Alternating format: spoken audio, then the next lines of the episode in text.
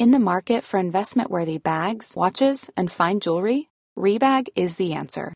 Rebag is a luxury resale platform where each piece is carefully inspected by experts to ensure quality and authenticity. Use Rebag to buy and sell finds from the world's top brands, including Louis Vuitton, Chanel, and Cartier. Head to Rebag.com and get up to 15% off your first purchase as a member with code REBAGNEW. Shop today at Rebag.com. That's R E B A G.com. And use promo code REBAGNEW for up to 15% off your first purchase as a member. Hey, I'm Ryan Reynolds. Recently, I asked Mint Mobile's legal team if big wireless companies are allowed to raise prices due to inflation. They said yes. And then when I asked if raising prices technically violates those onerous two year contracts, they said, What the f are you talking about, you insane Hollywood ass? So to recap, we're cutting the price of Mint Unlimited from $30 a month to just $15 a month. Give it a try at mintmobile.com slash switch. $45 upfront for three months plus taxes and fees. Promo for new customers for limited time. Unlimited more than 40 gigabytes per month. Slows. Full terms at mintmobile.com. A lot can happen in three years. Like a chatbot may be your new best friend. But what won't change? Needing health insurance. United Healthcare Tri Term Medical Plans, underwritten by Golden Rule Insurance Company, offer flexible, budget friendly coverage that lasts nearly three years in some states. Learn more at uh1.com. Est-ce que toi, tu peux essayer de t'en approcher un peu plus? Là, comme ça? Ouais. Merci, trop bien. Bon, bah super. Euh, je vais avoir un torticolis. Bon, bah, super, j'aurais passé un super moment pour ce podcast. Attends, putain, je pensais euh, faire le Kama Sutra, mais non, je vais pas pouvoir le faire. Alors, Attends, comment on peut faire pour que ce soit plus confortable? Ça- non, mais comme ça, ça va. Ça t'est pas mal on, dirait que je vais, on dirait que je vais chanter un truc suave. Hello. En plus, t'as un peu cette voix grave qui fait, qui fait le job. Eh ben, Justine, si tu veux, on peut commencer. Oui. euh, J'aime bien commencer par ça. C'était quoi un peu ta, ton image avant d'avoir des enfants? C'était quoi ton image de la maternité d'un côté et de l'accouchement? Parce que c'est quand même beaucoup pour ça qu'on qu'on est là. Euh, voilà, c'était quoi ton image de l'accouchement? Est-ce que tu en avais peur? Est-ce que tu avais une image, je sais pas, très, très abstraite, très floue? Alors, j'avais bizarrement, ou pas, pas peur de l'accouchement euh, parce que les, les premières références que j'ai eues, c'est celles de ma mère. Et ça, c'est hyper important parce que ça vient s'ancrer et s'infuser en soi. Ma mère, pour euh, ses deux accouchements, n'a n'a pas eu de, de péridurale. Et elle, elle l'a vécu, en tout cas pour moi, euh, plutôt comme une guerrière. C'est-à-dire que ma mère, elle est assez, euh, elle est assez euh, courageuse. Enfin, je sais pas si on peut appeler ça du courage, mais elle, elle est pas douillette. Voilà, elle est pas douillette. Et elle, euh, elle est, euh, c'est assez ok la douleur. Qu'on a, on a toutes euh, des représentations différentes de la douleur, mais aussi des sensations, hein, ça c'est sûr. Et à chaque fois, elle m'avait transmis, oui, bah oui, oui, oui, bah oui, ça fait mal, mais euh, euh, non, mais ça va, tu verras, ça ira.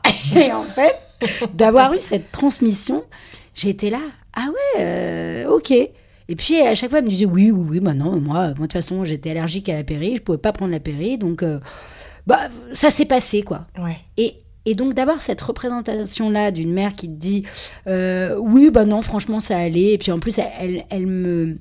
Les débuts de l'accouchement, elle me les transmettait de façon très rigolote, ce qu'elle disait toujours.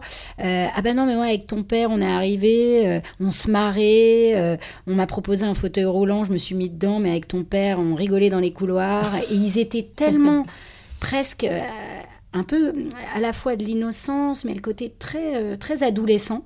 Parce qu'ils ont- et pourtant, ils ont eu des enfants pas si jeunes que ça, vers 27-28. Ok. Mais pour l'époque, pour l'époque, c'était un peu même tard. Ouais. Mais ils prenaient ça très à la rigolade. Elle n'avait pas du tout fait de préparation à l'accouchement. euh, elle a perdu les os. Elle, elle a attendu une heure et demie avant de partir parce qu'elle ne savait pas si vraiment il fallait partir maintenant ou plus tard. Euh, donc j'ai toujours eu ces représentations-là, ces anecdotes. Et donc du coup, je me disais, ok. Ouais. Bon, finalement, ça a l'air d'être assez marrant. Ouais. Et, euh, et donc, j'avais pas peur. Et puis, quand ta mère, elle te dit, bah, je l'ai fait, moi, il y avait un petit challenge. J'étais là, si ma mère l'a fait, euh, je le ferai aussi. Mais je ne savais pas vraiment pourquoi. C'est-à-dire que j'avais pas ce truc-là de vraiment me renseigner, qu'est-ce qu'un accouchement physio et tout.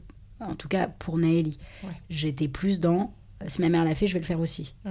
Voilà. Donc j'avais cette représentation-là de l'accouchement. Euh, après la grossesse, euh, j'avais une représentation aussi assez euh, flex notamment par ma mère, qui a bossé jusqu'au dernier jour, qui a fait des cours d'aérobic euh, presque jusqu'au dernier mois, et qui était vraiment dans un truc euh, euh, des années 80, Ouais. un peu, bah, un peu balèque, hein, faut Ouais. dire ce qui est. Et, et parce qu'elle était très en forme, elle pouvait se le permettre, parce Ouais. que c'est aussi ça. Parfois, tu as envie d'une représentation comme ça, t'adorerais hein, euh, Ouais. bosser jusqu'au dernier moment, mais tu peux pas. Hmm. Donc, donc voilà, moi, les idées reçues que j'ai eues. C'est la grossesse, c'est cool, et l'accouchement, c'est cool. Ouais, enfin, en tout cas, ça peut aller. ouais. Voilà. Et, et donc tu dis pour toi ça s'est bien passé, t'as un frère, une sœur? J'ai une sœur. Ok. Et ça s'est J'ai une sœur un peu moins bien passée, mais parce que, pareil, dans ma, dans ma tête, il y a eu euh, intervention médicale puisqu'elle a été déclenchée. Ah Et en plus, moi qui ai connu le déclenchement aussi pour ma fille aînée, euh, c'est pas les mêmes douleurs puisque c'est des douleurs euh, presque provoquées. hein. Tu passes de rien à tout Mm. et t'as pas ces vagues euh, progressives des contractions. Donc ça peut, c'est pas le cas pour toutes, hein, mais ça peut potentiellement faire très très mal. Et vu que c'est soudain, bah, tu t'y habitues pas. Ouais. Euh, et donc ma mère qui a eu un déclenchement bah, euh, donc en 1988, je ne sais pas si c'était plus ou moins plus intense que maintenant, mais en tout cas ça l'était beaucoup. Et comme elle, avait, elle était allergique à la, à la péridurale, enfin en tout cas elle ne pouvait pas euh, faire Ah poser une ouais. péri, les douleurs ont été euh, assez atroces. Donc oui, pour ma sœur, elle, a- elle a, elle a eu mal. Mais en tout cas, j'ai pas eu d'anecdotes qui m'auraient euh, fait peur, quoi, qui m'auraient alerté. Pas du tout. Euh, Ouais. C'était euh, et puis ma mère, mes grands-mères, c'était plus euh, accoucher, c'est naturel. Oui, c'est intense. J'avais, en tout cas, j'avais pas de représentation négative. Moi, j'entends parfois des femmes que j'accompagne qui me disent j'ai très très peur de l'accouchement parce que j'ai toujours entendu c'est horrible, c'est horrible. Et au bout d'un moment, bien sûr que ça s'infuse en toi, Bien sûr, évident. bien sûr. Donc moi, j'ai pas eu ça. Ouais, trop cool. Est-ce que tu penses que ta mère te disait que ta naissance à toi, ça avait été si facile, peut-être aussi en comparaison avec ce qu'elle avait vécu après avec le déclenchement, qui, avait, qui a dû être effectivement beaucoup plus douloureux. Et donc au final, 30 ans plus tard, quand tu lui poses la question, elle te dit Bah oui, oui. Quand je t'ai eu toi, c'était Ouh Oui, mais, je, mais, je, mais je, pense, euh, je pense, oui, en effet, quand tu as connu un accouchement traumatique, euh, ce qui peut être le cas avec un déclenchement, obligatoirement, si l'autre naissance, c'était euh, plus doux, euh, tu, Ça- vas, tu vas avoir un souvenir Ça euh, accroît la différent. lecture. euh, Ouais, exactement. Mm. Ouais. Ok. Et hum, donc tu disais que tu as eu un déclenchement pour ta première. Qu'est-ce qui s'est passé? Eh bien, j'étais j'étais suivie par un obstétricien donc, euh, qui était accroché à, la maternité dans laquelle j'allais accoucher, donc Sainte Félicité. Et euh, je l'avais prévenu hein, vraiment de mon souhait euh, d'accoucher sans péri. On n'était pas dans la même démarche que pour Timothée trois ans après, dans cette démarche vraiment physio et, réfléchie. Mais je savais déjà que je voulais un accouchement le plus naturel possible. Et, et en fait, je pense qu'il m'a pas vraiment écouté. Euh, il, il se riait beaucoup de, de ce choix-là, un peu ah mais c'est ton premier enfant, euh, Tu vas changer euh, d'avis. voilà, de- bon. Mais après, c'était pas non plus.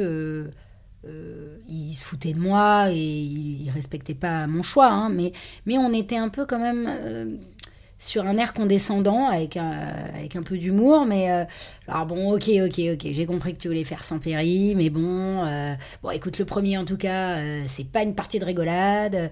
Et donc, moi, comme je m'y connaissais pas beaucoup, je lui ai fait confiance. Et c'est la plupart du temps ce que les femmes font auprès d'un médecin, surtout quand elles s'y connaissent hum, pas trop, c'est qu'elles font confiance. C'est euh, ce qu'on appelle le syndrome de la blouse blanche. Et, et du coup, j'ai fait confiance et il m'a dit, euh, avec ton col très tonique, euh, euh, t'accoucheras... Enfin, ça, ça va être compliqué d'accoucher sans déclenchement. Et moi, à l'époque, j'y connaissais vraiment rien. Donc moi, le médecin me dit ça, je me dis, ok. Et donc, je, et donc voilà, le matin du... Le matin du 17 juin, je fais un, un check-up chez lui et il me dit Ah non, mais là vraiment, euh, je suis certain de ce que je dis. euh, bah, ce midi, euh, on me déclenche. Et en fait, j'ai écouté quoi.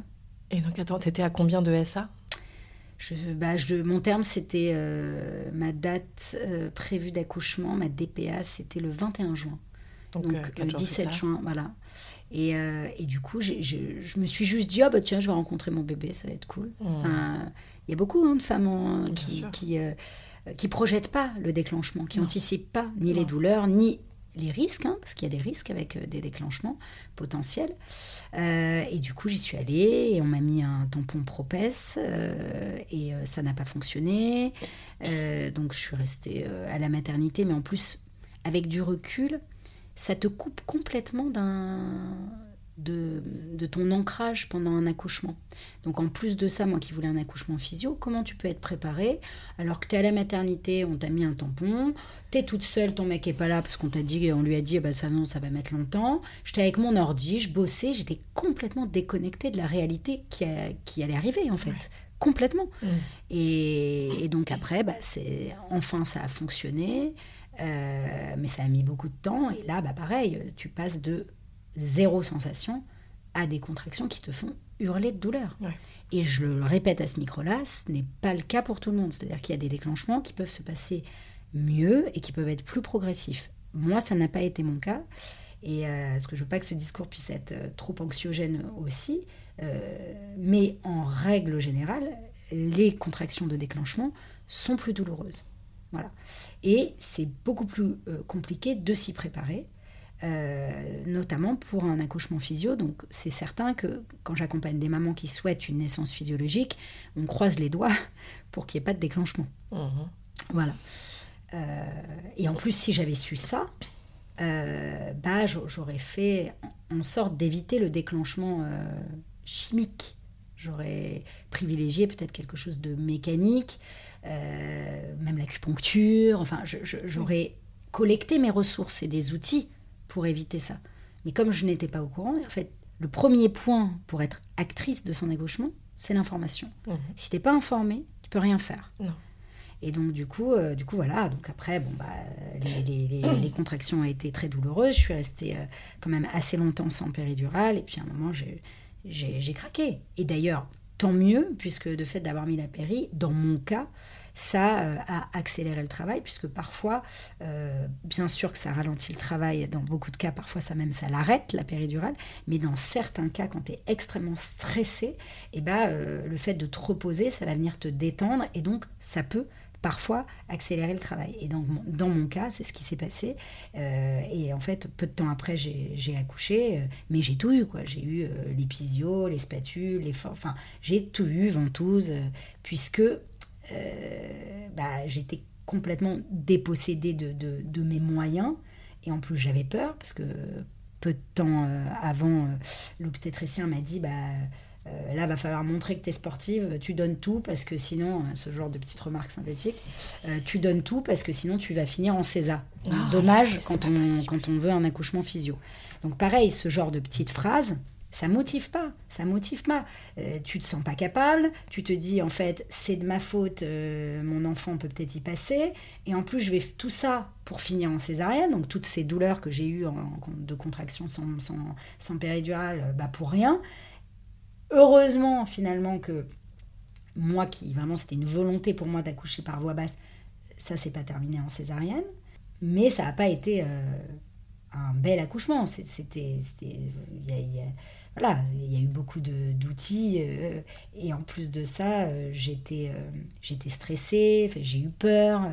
Bon, malgré tout, le passage de ma fille a été un beau passage et en, et en plus. On l'a mis sur moi et elle a, elle a crawlé, tu sais, euh, Mmh, elle a incroyable. rampé jusqu'à jusqu'à mon sein pour, euh, pour, euh, pour téter. Donc ça, c'était magique.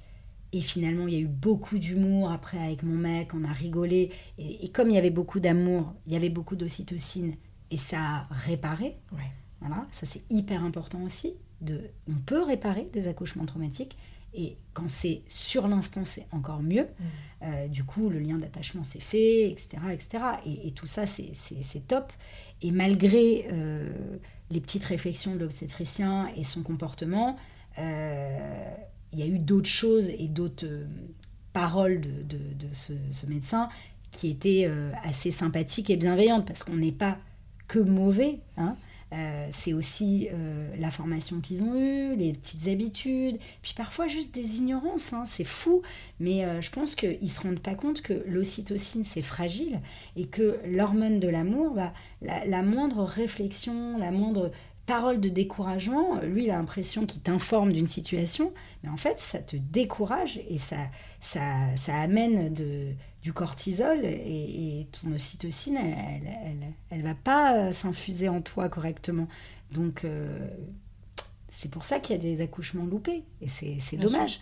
Et en fait, si tout le monde prenait conscience de l'intimité d'une naissance, qu'on a besoin de paroles rassurantes et que c'est plutôt un petit cocon dont on a besoin, il y aurait des bien plus belles naissances. Et même à l'hôpital, je ne suis pas une pro AAD. Je dis juste qu'en AAD, bah, tout est beaucoup plus respecté. Et c'est ça qui fait toute la différence.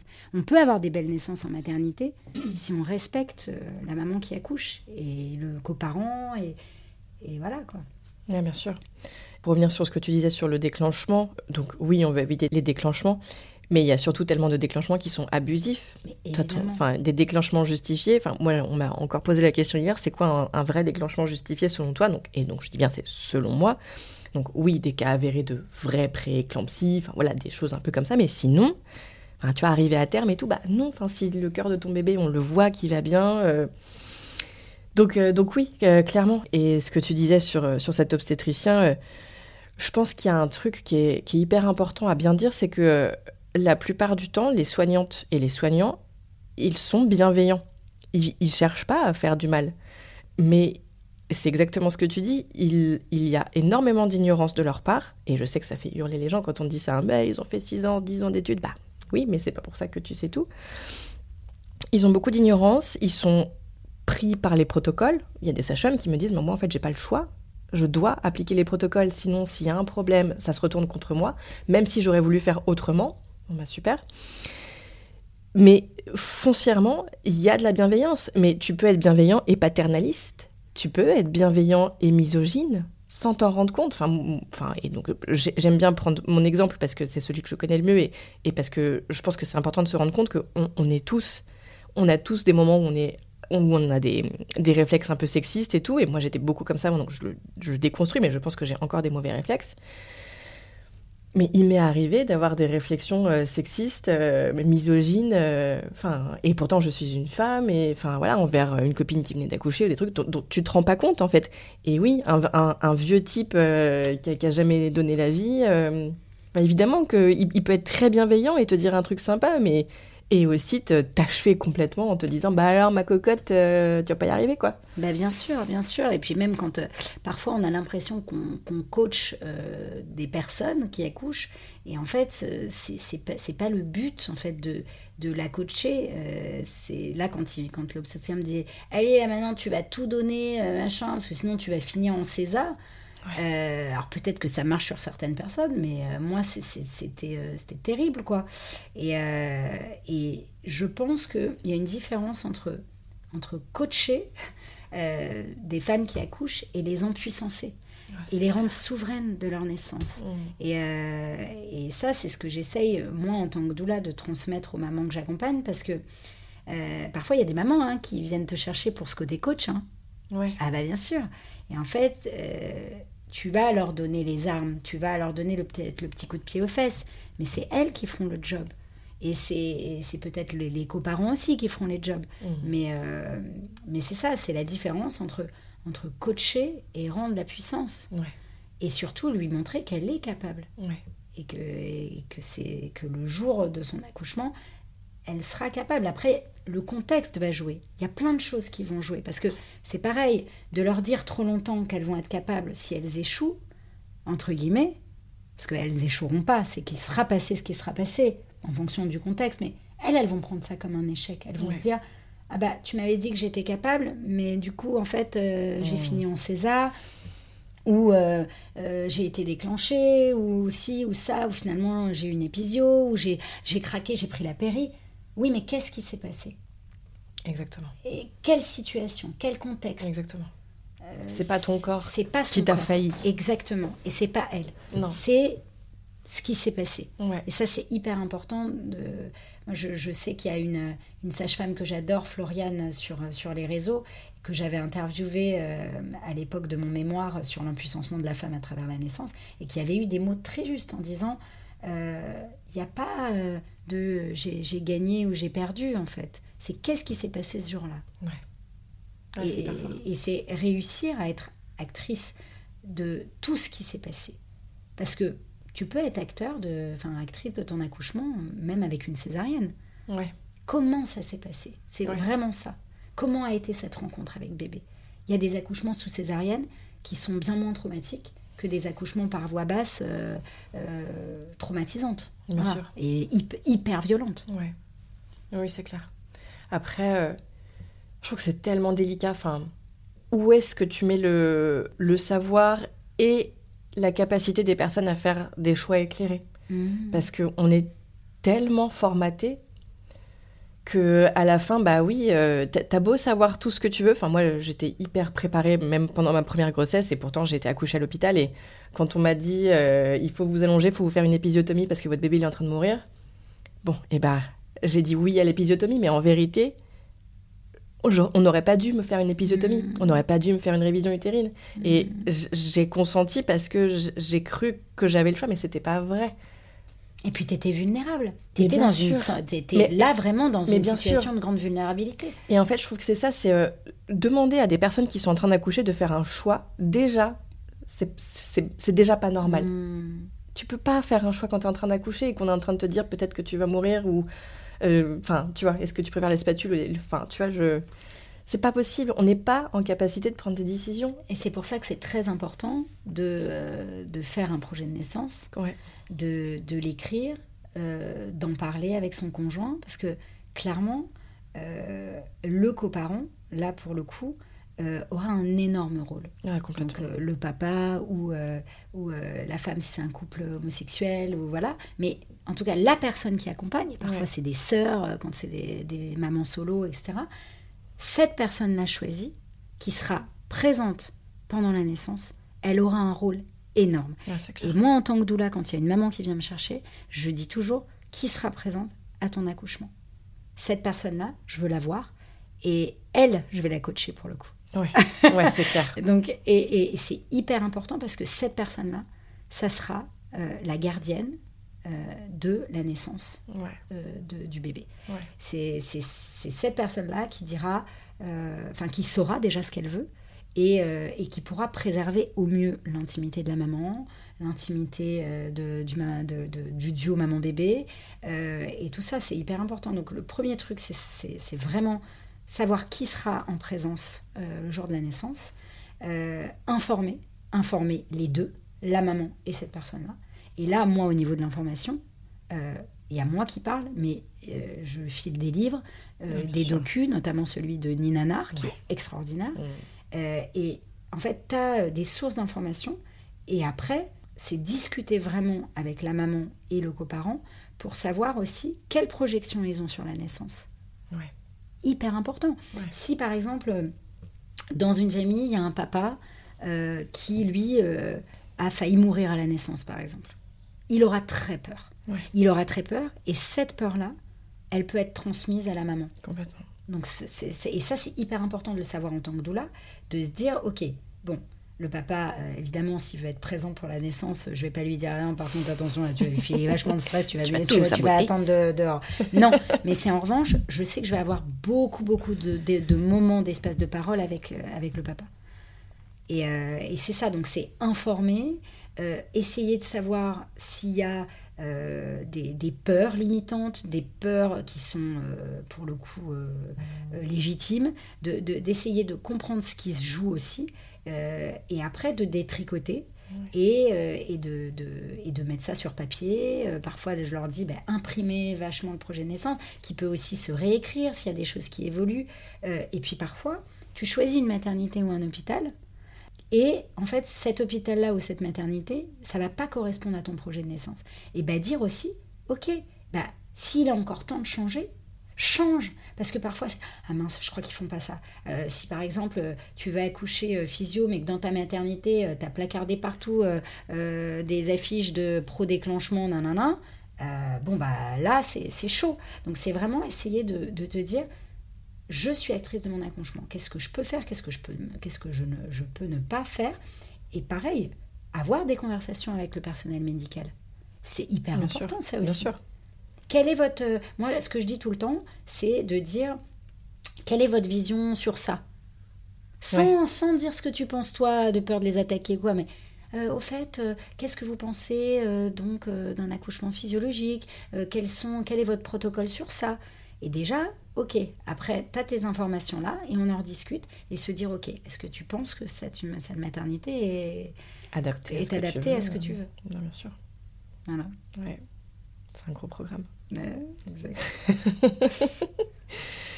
Donc, tu as eu ton premier accouchement que tu as mal vécu, mais dont, dont tu dis qu'il s'est. Euh, enfin, tu as quand même réussi à réparer quelque chose relativement sur l'instant.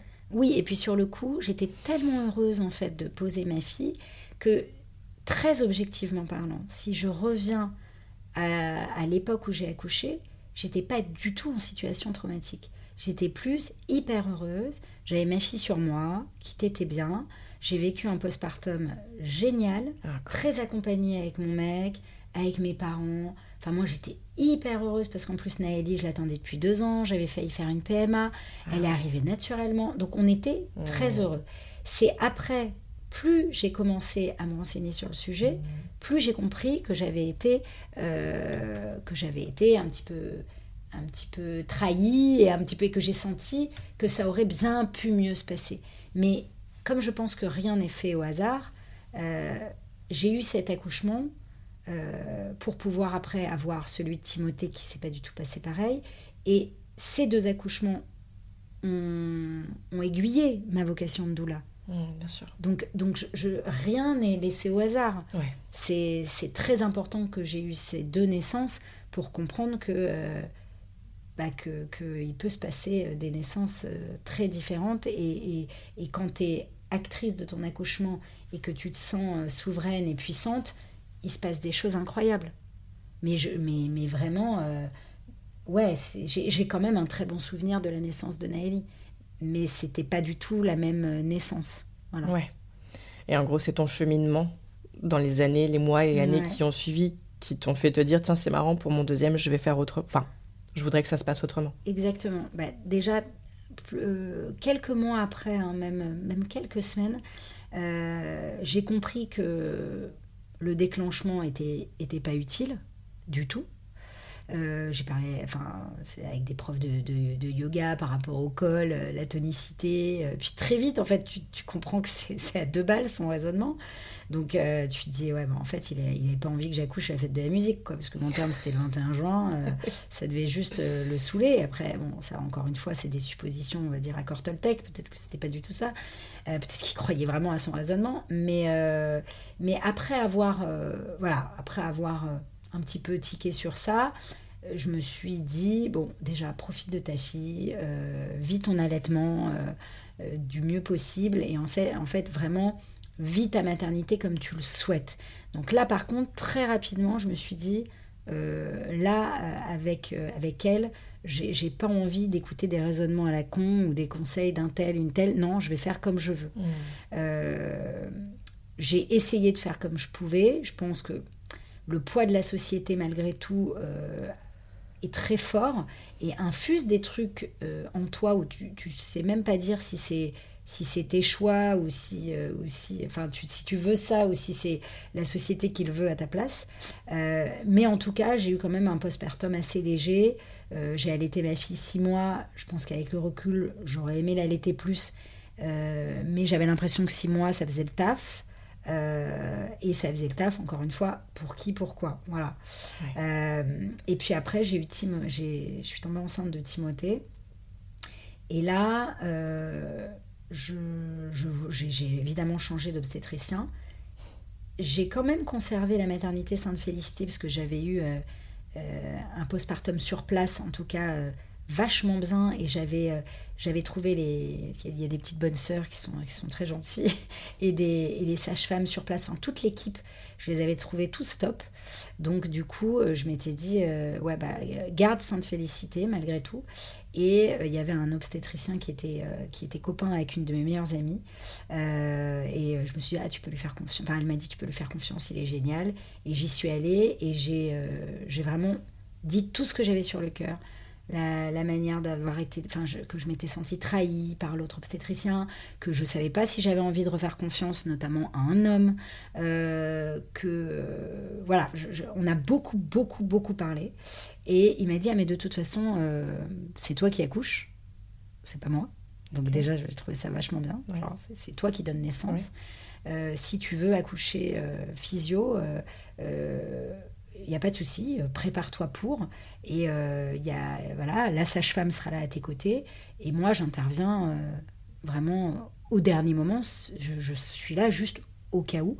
mais voilà. Et puis, vu que cet obstétricien a une femme qui a donné naissance physio, du coup, je me suis dit, ok, il, est quand même là-dedans. Et, et, donc, j'ai été, été bien accompagnée. J'avais fait l'aptonomie pour Naëli euh, que j'ai refait un peu pour Timothée. J'ai fait beaucoup de, yoga prénatal. Et, euh, et en fait, c'est surtout, euh, j'avais lu beaucoup de livres et je m'étais dit, en fait, tu as les capacités de le faire. Mm. Et après, c'est très important, c'est de se faire écouter par les sages-femmes. Et en fait, moi, je, je pense que j'ai eu beaucoup de chance. C'est que je suis tombée sur une sage-femme le jour où je suis arrivée à la maternité qui a lu mon projet de naissance. C'est pour ça que c'est très important même de l'avoir sur soi. C'est-à-dire que vous pouvez le mettre dans votre dossier, mais imprimez-le en double. Et je lui donne, et euh, elle le lit, et elle me dit, euh, avec le projet de naissance que je lis, euh, et votre monito, et le fait que vous soyez ouverte qu'à 3, et bah, allez manger une pizza à côté, allez manger au resto, et revenez dans deux heures. Et en fait, euh, bah, c'est le plus beau cadeau qu'elle m'ait donné. Parce qu'elle m'aurait dit euh, ah, bah, ah bah, on, vous, on vous garde. Euh, bah, ça aurait été peut-être plus compliqué. Alors que là, c'était une belle soirée d'été. Moi, je suis partie avec mon mec, on est allé manger. parce que pareil, les trucs ne, ne mangez pas, c'est n'importe quoi. Tu dois prendre des forces. Donc, au contraire, tu dois manger, tu dois boire. Et donc là, j'ai mangé, j'ai bu de l'eau et, et j'étais bien. Et là, full ocytocine. T'es là, petite soirée d'été, il y a la petite fontaine, dans le 15e, là, c'est à deux pas de Sainte-Félicité. Mais en fait, là, tu, te gonfles à bloc de cytocine. Je suis revenue deux heures après, euh, j'étais dilacée à 7, quoi. Ah ouais ah ouais. J'avais des contractions au resto, mais ok, complètement ok. Donc moi, qui avais vécu des contractions de déclenchement, je me doutais pas que j'allais arriver à 7. Puisque j'étais là, oh, ça, va. Euh, J'étais là entre deux parts de pizza, j'ai l'impression d'avoir mal au ventre, quoi. Mais j'étais là, ouais, euh, écoute, ça passe. Et, euh, et au final, ça commence un petit peu à s'accélérer. On arrive euh, après deux heures à la mater. Et, et, là, elle me dit, bon, on va voir où, vous en êtes. Et, et j'étais à 7. Et j'étais à 7, je disais, mais, mais c'est incroyable. Je suis déjà à 7. Et pareil, le truc hein, de, de, toujours dire t'es à 7, t'es à 8, t'es à machin, ça aussi, on va pas en revenir là tout de suite, mais ça aussi, ça te fout grave la pression. Là, elle m'a dit t'es à 7, qu'est-ce que ça a fait? Déclenchement de cytocine, elle est trop contente. Donc évidemment que quand c'est quand ça va être une bonne nouvelle, tu vas te réjouir. Si elle m'avait dit ah bah ça a pas bougé, mais ça aurait pu stopper le travail. Mais bien sûr. Ça Il faut pas faire de toucher sûr. foutez-nous la paix. Donc là, moi, elle m'a proposé, bon, à l'époque, je n'étais pas encore comme maintenant, doula et formée. Mais moi, j'ai vu ça comme une très bonne nouvelle. Bien sûr. Et euh, elle m'a dit, bah, qu'est-ce que, qu'est-ce que, qu'est-ce que, je sais plus si elle me voyait me tutoyer, mais bref, qu'est-ce que vous voulez faire? Je dis, bah, je sais pas, je peux peut-être faire du ballon. Je fais du ballon, je perds les os, euh, j'ai accouché trois quarts d'heure après, quoi. Donc, c'était tellement simple Hmm. Que oui, j'en ai chié parce que c'était intense, parce que, parce que le, passage du bébé, euh, en plus moi c'était un très gros bébé, donc je, l'ai senti passer. Je vais pas dire ah bah non c'était finger in the nose, mais c'était pas du tout pareil. C'était intense. Euh, mon mec il serait là, il me dirait enfin sur le coup t'en as chié, hein, je t'ai bien entendu hurler, mais, mais oui, J'ai crié parce qu'en plus, moi, je suis quelqu'un de. Euh, je suis quelqu'un qui, euh, qui verbalise, qui vocalise beaucoup. Euh, donc, c'est sûr que pendant mes contractions, j'allais pas être en méditation. C'est pas ma personnalité. Peut-être que pour le troisième enfant, si, j'en fais un, je serais peut-être plus là-dedans. Mais bien sûr que tu m'entendais. Mais moi, je pense que c'est très important déjà que si, si, puis- si, si toi-même, ta puissance, elle passe par la voix, bah, c'est très bien. Sois bruyante, sois bruyante. Qui ça embête Si toi, ça te fait du bien. Et moi, j'étais, euh, voilà, oui, j'ai crié, j'ai fait exprimer la femme sauvage qui était en moi. De toute façon, il n'y avait pas le choix parce qu'elle avait pris le dessus sur moi, cette femme sauvage. Parce que quand t'as pas de péridurale, en fait, tu t'en fous de ce qu'on pose de toi. Et, euh, et- et la sage-femme qui était présente, euh, Capucine, elle était, elle était aussi là-dedans. Elle, elle était dans Mais oui, c'est génial, vas-y, euh, t'es en train de le faire, ton bébé arrive. Super sage-femme. Et apparemment, c'était son premier accouchement physio. Euh, ouais. Oh bah dis donc. Euh, Donc, et elle était là-dedans, elle était et mon mec, il était génial, c'était une super doula. Et il était hyper enveloppant, euh, t'y arrives, tout se passe bien et tout. Et évidemment qu'à la phase de désespérance, j'ai failli craquer. Oui, pendant cette phase-là, à un moment, tu peux exprimer la volonté de, de, de, de, de prendre une péri ou de- d'exprimer ton, ton désespoir de je vais pas y arriver. J'ai eu les paroles adaptées à cette situation Ouais. qui ont fait que j'ai surmonté ça Mm. et que finalement, euh, ça a été incroyable. Bébé est arrivé, on a appelé l'obstétricien parce que l'épaule gênait un peu. Donc là, oui, il y a, il y a eu une manipulation, il y a eu euh, du hands-on, qui n'est pas toujours euh, bien apprécié par, par certaines. Mais là, en tout cas, moi, n'étant pas sage-femme et, et à l'époque étant dans une position de vulnérabilité, ce qui comptait, c'est que mon enfant arrivait. Et, et moi, j'ai- j'ai juste vu mon bébé arriver, bébé sur le sein, en pleine forme, et j'avais vécu une naissance incroyable. Donc, c'était en maternité, il y a eu des interventions médicales. En revanche, mon souvenir n'est pas le même. Mm. Pour moi, on m'a respecté. Et en plus, on m'a posé des questions. Alors oui, c'est vrai que t'es pas toujours au mieux pour répondre, mais quand l'obstétricien m'a dit, alors là, il en tout cas, il m'a expliqué, il a formulé. Là, il y a l'épaule qui coince, mais ça va être rapide, tu vas voir, on va pas faire d'épisio, et, c- et c'est ce qui s'est passé. Donc pour moi, c'était impeccable. Après, bien sûr que le protocole hospitalier en France veut qu'il y ait quand même une injection euh, d'ocytocine au moment pour l'expulsion du placenta. À l'époque, je n'étais pas au courant. On m'a pas posé la question. Ça fait partie du protocole. Maintenant, voilà, je, euh, encore une fois, euh, pour un troisième, peut-être que je serai plus armée. Mais en tout cas, cette naissance-là, ça a été incroyable sous plusieurs aspects. Déjà, la- l'amour qu'il y a avec euh, le coparent, enfin, je, je trouve que c'est. On était tellement dans notre bulle et, j'imagine même pas ce que ça doit être en AAD. Enfin, je le sais de récits de naissance et de, et de copines qui ont accouché à la maison. Mais c'était tellement puissant parce qu'on était tous les deux avec Capucine qui nous laissait quand même euh, faire et on a eu cet espace en mater, ce qui, ce qui, ce qui est formidable. Ouais. Et après, le, le- le- le- la, la puissance, je trouve, quand t'as bébé sur toi et tu te dis euh, waouh! Mm. Et je, je- même si c'est que mon histoire, encore une fois, ce n'est que mon histoire, c'est c'est mes ressentis, euh, je pense que cette force-là, elle a, elle a donné beaucoup de choses par la suite.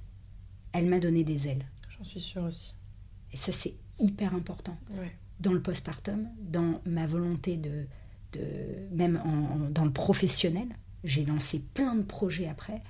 Et ce truc de se dire ok, en fait, si j'ai réussi à faire ça alors qu'on me disait que j'étais pas capable, putain, maintenant je peux, Mais bien je sûr. peux faire plein de trucs. Mais bien sûr. Moi, je suis assez convaincue que ça, de ça, pardon, que la péridurale, elle a un côté, euh, elle nous, elle nous inhibe Mhm. en tant que femme, en tant Mhm. que personne capable de donner naissance, quand on voit comment on est traité dans notre Mhm. société. Donc oui, on n'est pas chez les talibans, mais on est quand même, il n'y a pas d'égalité sala- salariale, il y a une misogynie euh, latente dans toute la société, enfin bon, bref. Et moi, je suis persuadée que la, la péridurale, elle nous dépossède tellement Mhm. et elle nous prive de cette, euh, de cette prise de conscience qu'on a, mais dont on ne prend conscience que quand on a accouché, euh, enfin voilà, physiologiquement. et de manière respectée, parce que tu peux. Enfin, moi, ma, ma première, j'ai accouché de manière physiologique, mais c'était absolument pas respecté. Oui, c'est nous incroyable, c'est ça. hein. Une naissance physio et respectée, Ouais. c'est très important. Parce que ça peut être une naissance respectée en César. Voilà, Voilà. exactement. Mais moi, je suis convaincue que ce, ce shot d'ocytocine et ce, cette prise de conscience de notre puissance et de notre pleine capacité à être qu'ont les hommes euh, à la naissance, hein, et dont Mhm. on ne les prive jamais, Mhm. mais nous, voilà, nous, on nous en prive toute notre vie, et encore plus quand on va accoucher, on nous dit, notre corps, il va pas être capable, toi, ton col, il est comme ci, moi, mon utérus, il est comme ça. Et en fait, si on avait toute la capacité de vivre ce truc-là, je suis intimement convaincue que on ne vivrait pas dans cette société-là. Hmm. Qu'il y aurait beaucoup plus d'égalité, de tolérance, de... Et oui, enfin, on se révolterait, on serait dans la rue, là.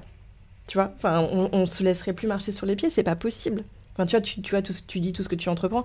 Moi, c'est pareil, toute, euh, toute ma, mes, mes, mes convictions et ma, ma force politique et tout, tout ce que tu veux, enfin, je l'épuise de mes deux accouchements, mais mon deuxième, je me suis dit, mais en fait, en fait, on m'a menti. Hmm. Pendant 33 ans, on m'a dit que j'étais pas capable et que, et que l'avis des autres comptait plus que mon propre avis. Mais moi, j'ai bien vu que ce qui était mieux pour moi, c'était ce que moi je pensais, à savoir accoucher seule chez moi. Je vois bien que ça, ça m'a rendu, euh, ça m'a donné une force incroyable, alors qu'accoucher à l'hôpital, ça m'a détruite. Enfin, tu vois. Hmm. Donc après, je me suis reconstruite, hein, on peut pas faire pleurer dans les chaumières, mais il y a, y a ce truc, mais c'est clair. Et du coup, je suis vachement contente que tu, le- que tu le dises, parce que je pense qu'il faut, qu'il faut en prendre conscience. Toutes ces personnes qui disent euh, mais je comprends pas pourquoi tu veux pas prendre la péridurale si tu peux t'éviter des souffrances. Mais en fait vous comprenez ces gens ne comprennent pas. Et quand je dis ces gens je je, je veux surtout pas pointer du doigt les gens qui pensent comme ça. C'est un formatage et c'est pas du tout conscient. C'est vraiment la société qui, qui a un poids tellement lourd. Mais c'est pas juste une question de supprimer la douleur. C'est de, de reprendre toute une puissance toute une posture dans la société. Et tu c'est pas du tout que une question d'accouchement c'est de qui tu es toi dans ta vie. Enfin, c'est fou. Et puis c'est surtout euh, le fait de se dire j'en suis capable. Si ton choix, c'est en effet, c'est ce que je dis aux mamans, si ton choix, c'est de prendre la péri, euh, et d'ailleurs dans Naissance respectée physio, je ne parle pas que de la péri, mais là on parle euh, potentiellement de la, de- de la péri, c'est de se dire pourquoi? C'est vraiment de se questionner pourquoi. Ouais. Pourquoi Pourquoi Euh, Parce que c'est trop douloureux. Ok. Mais est-ce que tu sais ce que ça peut euh, engendrer? Ok. En fait, c'est vraiment Exactement. revenir euh, à bah, l'information et de pouvoir faire un choix éclairé. Tu ne peux pas faire un choix éclairé si tu ne t'es pas informé. Et pour ça, il faut vraiment, vraiment s'informer. C'est et le premier livre que je fais lire, c'est le livre de Michel Audin. Euh, qui est incroyable. Euh, Bébé est un mammifère comme les autres, je crois que c'est ça le titre. Euh, et c'est vraiment de, de, de se dire ça. Et après, pourquoi il y a eu la péridurale? Bien sûr que c'était le- la première raison, c'était de faire en sorte que les femmes ne souffrent pas, mais je ne pense pas, après c'est mon avis, mais je ne pense pas que c'était uniquement pour pas qu'elles ne souffrent pour leur bien-être, c'était pour qu'on évite de les entendre. Pour moi, je pense qu'il y avait beaucoup de ça. Il y avait euh, les, les femmes, quand, elles, quand, elles- quand une femme accouche, elle, elle libère quelque chose, elle libère vraiment un animal sauvage. Alors, tu as des femmes hein, qui accouchent euh, en silence et dans une, une grande force mentale, avec une grande force mentale, mais je pense que ça gênait. Et euh, il y a un livre que j'ai lu qui s'appelle Les accoucheuses, un livre canadien où il y a plusieurs tomes, où tu as une, une sage-femme à un moment qui explique euh, enfin en tout cas, il y a un passage qui explique euh, que euh, c'est pas de bonne famille une femme qui crie. Et en plus quand tu accouches, bah en effet, hein, déjà tu vas crier, ces cris-là peuvent faire penser à des cris euh, d'actes sexuels euh, et en plus de ça tu vas ne plus avoir de pudeur. C'est à dire que tu vas lever la pudeur euh, donc tu peux être nu tu peux être à quatre pattes tu peux te, mouvoir et en fait ces images là eh ben, c'est pas bon pour une, fille de bonne famille. Et, je pense qu'il y avait beaucoup de ça. Après Bien sûr que quand tu regardes l'histoire de la naissance, tu sais que la, la péri, c'est récent. Mais faut pas croire. euh, avant, il y avait des femmes qu'on mettait sous morphine ou euh, d'autres drogues pour, euh, pour aussi qu'elles se taisent. Bien sûr. Donc, je pense qu'il faut détricoter l'histoire de la naissance, déjà, comprendre que les hôpitaux, c'est très récent, hein, parce que les femmes accouchaient à la maison euh, il y a peu, hein, euh, il y a peu d'années, euh, que les femmes qui accouchaient à l'hôpital, c'était les prostituées, les filles mères, les filles dans une grande pauvreté, et que à la base, l'hôpital, c'était plutôt un début de cimetière que, que, euh, un endroit où on allait accoucher. Sereinement et sainement. Euh, donc, c'est vraiment reprendre l'histoire de la naissance et détricoter, essayer de comprendre pourquoi, en France aujourd'hui, on a un si faible pourcentage d'AAD. Ça, c'est vraiment. euh, ça a été. euh, Enfin. c'est- un, combat quand même que, que certains ont de, de- vouloir tout ramener à l'hôpital. Euh, Et je trouve ça dommage, alors que ça pourrait libérer d'ailleurs certains hôpitaux. Et euh, bien sûr. Alors moi, je suis aussi pour les maisons de naissance et les plateaux techniques, mais en fait, je ne comprends pas pourquoi on a à ce point-là euh, fait en sorte de, de- de salir l'image des accouchements à la maison. Alors, je te recommande le livre qui m'a fait exploser le cerveau, qui est plutôt court, mais tellement bien écrit, qui s'appelle L'accouchement est politique. Ah, j'ai pas lu. Ah là là de, euh, donc, Et donc, je sais jamais que- quel prénom va au nom, mais donc Laetitia Négrier et Béatrice Cascalès, ou l'inverse. Pardon pour les autrices si elles m'écoutent. Euh, J'adore ce que vous faites. mais donc, cette, euh, cet ouvrage est, est incroyable. Vraiment, enfin, il faut le lire. Il faut le lire pour comprendre, et du coup, tu soulèves le, le sujet, donc euh, je, je- je me permets de le citer. Et donc, elle ex- donc, elles expliquent exactement tout ce que tu expliques. Et effectivement, en fait, il y a un moment donné, donc on était à l'entre-deux-guerres, euh, donc il n'y avait plus de naissance, enfin voilà, on était dans, dans un schéma démographique euh, Ah oui, qui, oui, qui oui, était, oui. qui, était, qui était négatif, enfin voilà, c'était pas sûr. bon. Et il y a une énorme politique nataliste qui a été menée en France et dans d'autres pays, mais nous on va parler de la France, qui a été de se dire, il faut qu'on ait un contrôle sur les naissances. Donc, on pénalise l'avortement, les avortements clandestins, on pénalise le métier de, de vraie sage-femme, Mhm. donc qui ont été remplacées, donc les matrones à la, à la base qui ont été remplacées par les sages-femmes qui étaient seulement sous le joug des, des médecins et qui ont été mis dans les pour gérer les accouchements, alors qu'elles n'avaient aucune espèce d'expérience dans les accouchements. hein, C'était voilà. On s'est dit, donc on met ces, personnes-là pour bien gérer que les femmes, euh, elles font pas d'avortement et on est bien sûr qu'on gère les naissances. On va mettre les naissances à l'hôpital, comme ça on est sûr qu'on gère ce qui se passe et qu'il n'y a pas des trucs un peu chelous qui se passent à la maison. Euh, Bah, c'est là où il y a eu aussi euh, euh, l'hygiénisme qui est arrivé, où là Alors, on, a dit qu'on allait nettoyer les outils, parce que c'était pour ça qu'il y avait beaucoup de mortalité. Alors, complètement. Mais ça, c'était un, un truc plutôt cool. Mm. Mais Mm. il y a, Oui, il y a eu effet, une, mais y a une énorme expliquer. politique ouais, Mm. nataliste de dire il faut augmenter les naissances parce que la France va mal et puis il faut qu'on soit une grande puissance, etc. Et tu as eu des allocations qui ont été créées pour les personnes qui accouchaient à l'hôpital. Elles avaient des Mm. allocations que n'avaient pas les personnes qui accouchaient chez elles. Enfin, il y a eu un vrai truc. Enfin, Mm. c'est hyper euh, enfin, tordu, quoi. Enfin, tu vois. Mais, ça a été assez progressif parce que encore nos, nos mères, nos pères accou- enfin, naissaient à la maison encore. Dans Alors- les années 60. Euh, Ah oui, ouais. Tu veux dire nos, nos grands-mères accouchaient chez elles? Euh, oui, Ouais. oui, Oui, encore, tout à fait. encore beaucoup. Ouais. Je pense que le, le- le revirement, c'est ça, c'est c'est 65, 70. Et donc, en fait, ça a été, ça, ça a été le début entre le- l'entre-deux-guerres. Et puis après, il y a eu les mouvements féministes Mm, qui oui, ont bah été oui. de dire. euh, Enfin, Eh voilà. Et elles avaient une vision des choses qui était, la leur. Avec, enfin, voilà, il n'y avait aucun recul. Donc, évidemment qu'on s'est dit, euh, on veut plus avoir mal quand on accouche.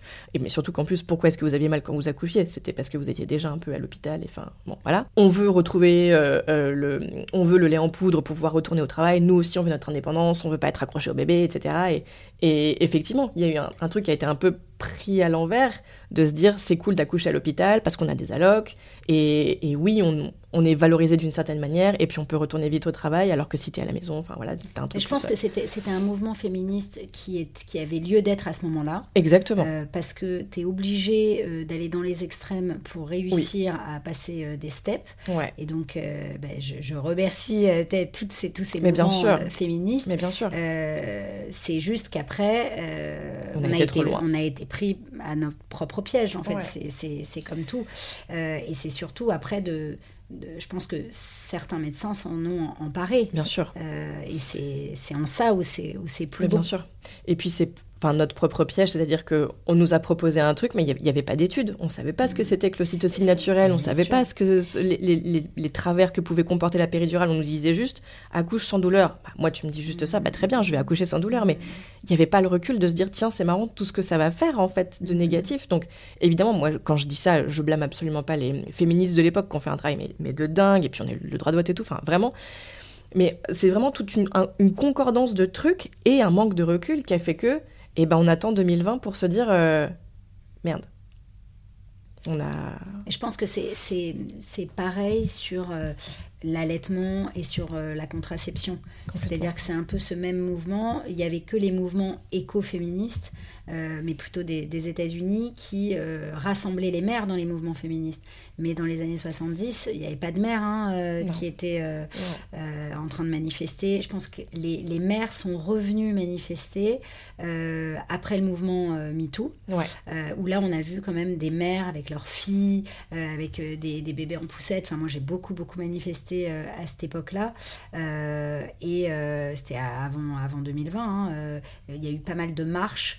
Euh, anti-violence, anti-violence intrafamiliale, etc. Et là, de nouveau, enfin de nouveau, euh, tout d'un coup, on a, on a vu des femmes euh, mères féministes. mais c'est vrai que c'était assez excluant. Hein. D'ailleurs, tu avais très peu de, femmes qui se disaient mères. Et, et ça, c'est sûr. Et même dans les assauts féministes aujourd'hui, c'est toujours un peu... Euh, compliqué, on, se sent euh, pris entre deux feux hein, quand on est féministe et mère. Il y a un très beau livre euh, que j'ai lu récemment, c'était le comment être mère féministe ou je sais plus qui est l'autrice mais c'était hyper intéressant et elle en parle de tout ça. Et là d'ailleurs on m'a demandé de faire une conférence sur l'allaitement et le féminisme.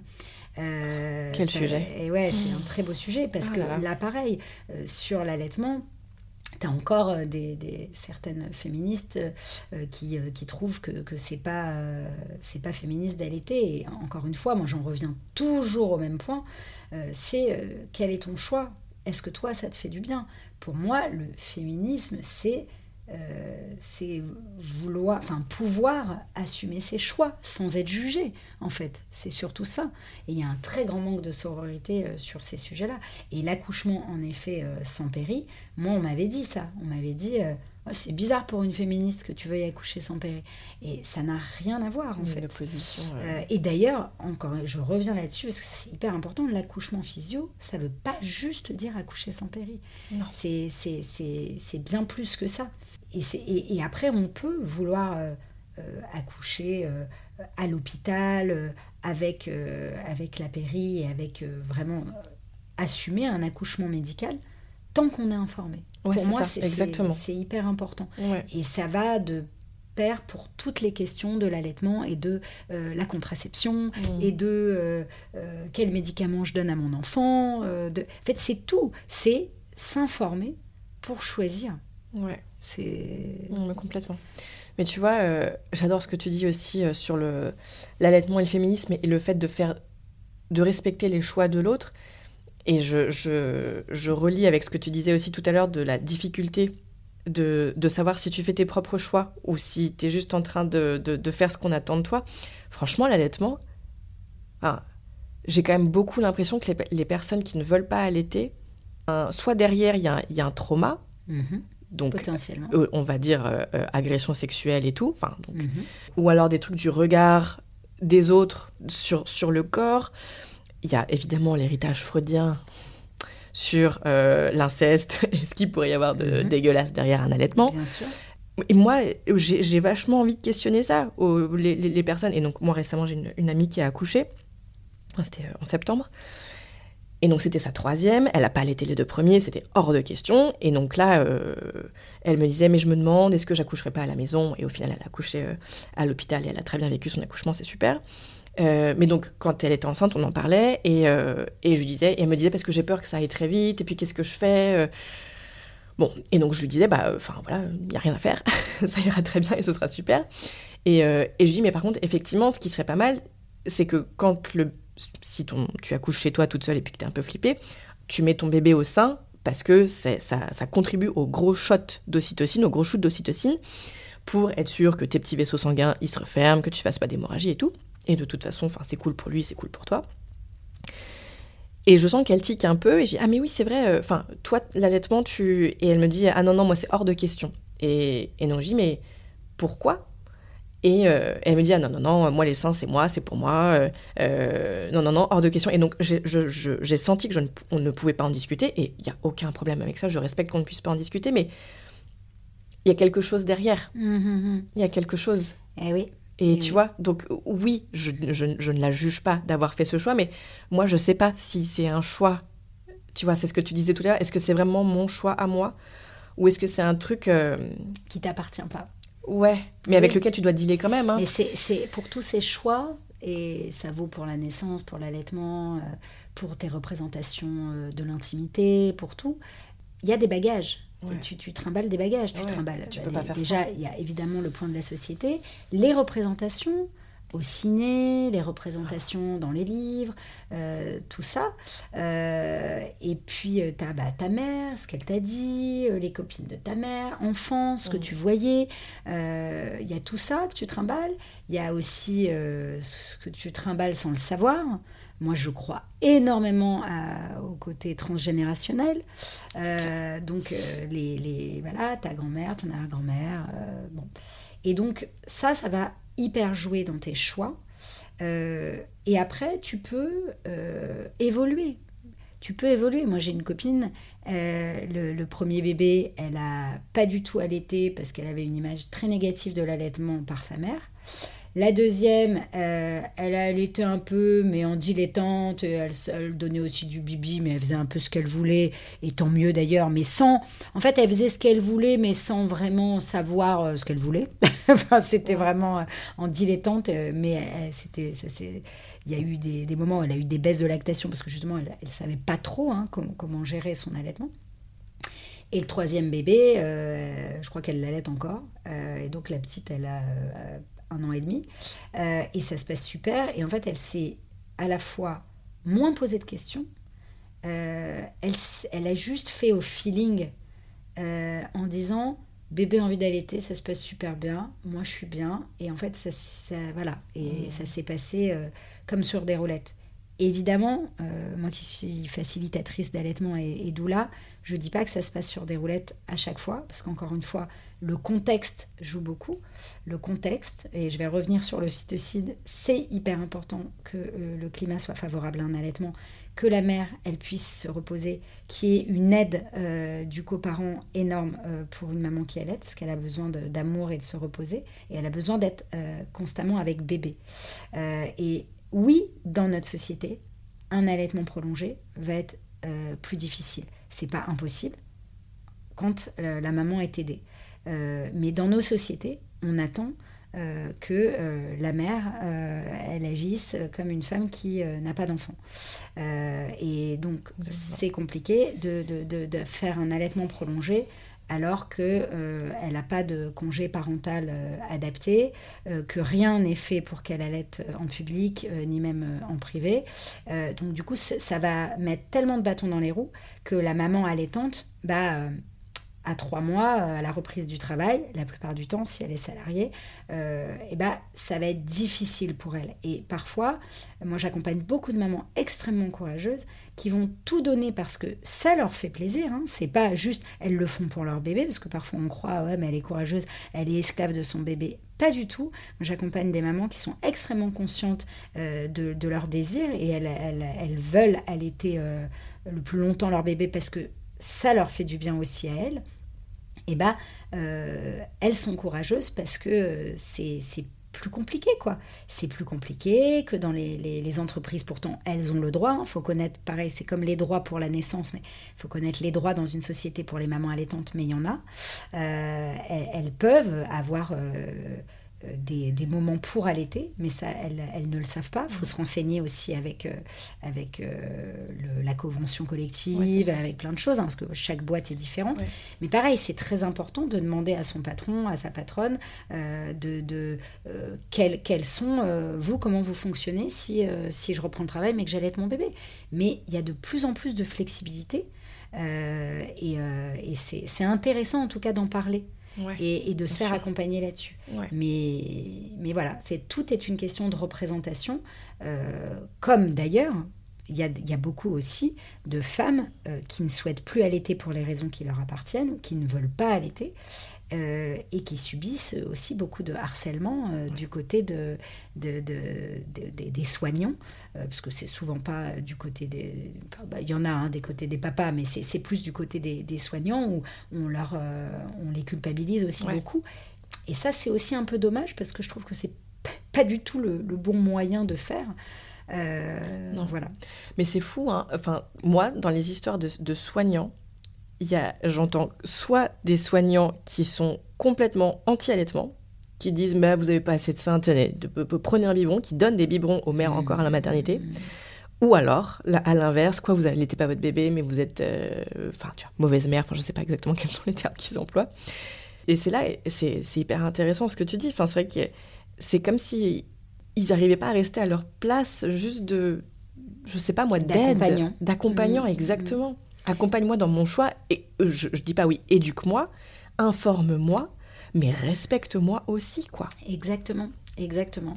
Euh, je pense que. Et puis, tu as, des femmes qui décident de ne pas allaiter aussi, ou qui écourtent leurs allaitements, parce qu'elles sont seules. Parce que, en fait, un truc qui est, euh, que je, je vois au quotidien, c'est que les femmes, elles sont accompagnées pendant leur grossesse, à mort. hein. Alors, ça, euh, alors ça, ils te font plein de rendez-vous médicaux, machin. Euh, mais que du coup, dès qu'elles accouchent, elles sont complètement esselées. Ouais. Donc elles vont avoir un rendez-vous avec, avec la sage-femme pour checker si tout va bien. Et heureusement, ça commence à bouger. Ça commence à bouger. Encore faut-il être au courant que tu Ouais. as droit à certaines choses. Parce que tu as certaines euh, mamans qui ne le savent pas, mais elles peuvent avoir des, des petits euh, contrôles. Surtout que là, ils veulent quand même vachement lutter contre la dépression du postpartum. Donc on voit qu'il y a des choses qui sont mises en place et tant mieux, mais, euh, pas assez parce qu'il y a beaucoup d'ignorance sur ce qu'elles peuvent avoir aussi. Et tu as des mamans, elles, elles- voilà, elles sont, elles sont retournées euh, chez elles, euh, le père, euh, quelques jours après, euh, il repart travailler et en fait la maman, elle se retrouve seule. Donc maintenant, dans nos contextes familiaux, les grands-parents sont pas toujours à côté, les copines, elles travaillent beaucoup, et, et en fait, il n'y a plus ce côté village Non. où on était plusieurs pour éduquer un enfant. Communauté. Voilà, une communauté. Mm. Et, et- et c'est vrai que ça, c'est c'est euh, c'est triste, quoi. Ça manque tellement. Ça manque tellement. Et, euh, et c'est vrai que en, en tant que doula, je dis beaucoup aux amis des mamans que je croise, je les croise pas tous les quatre matins, mais euh, s'il y a un cadeau à faire, c'est de ramener à manger Du temps. des Tupperware, voilà, du temps. Ah proposer même une fois de garder bébé, enfin voilà, et, et plus tu anticipes le postpartum, plus ça se passe euh, mieux, et plus si tu as fait le choix d'allaiter, l'allaitement se passera bien. Mm.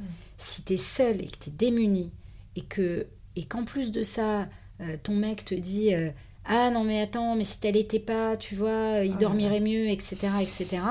Euh, parce que tu as, un peu d'harcèlement sur ce côté-là. Pas sur le fait de pas du tout allaiter, mais tu as beaucoup de mecs qui, bah, par manque d'information aussi, hein, et par égoïsme, j'en sais rien, mais qui, qui disent bah, en fait, tu. tu Là, ça, ça serait, ça serait mieux si tu arrêtais d'allaiter, parce que je pense que bébé euh, dormirait mieux. Ouais.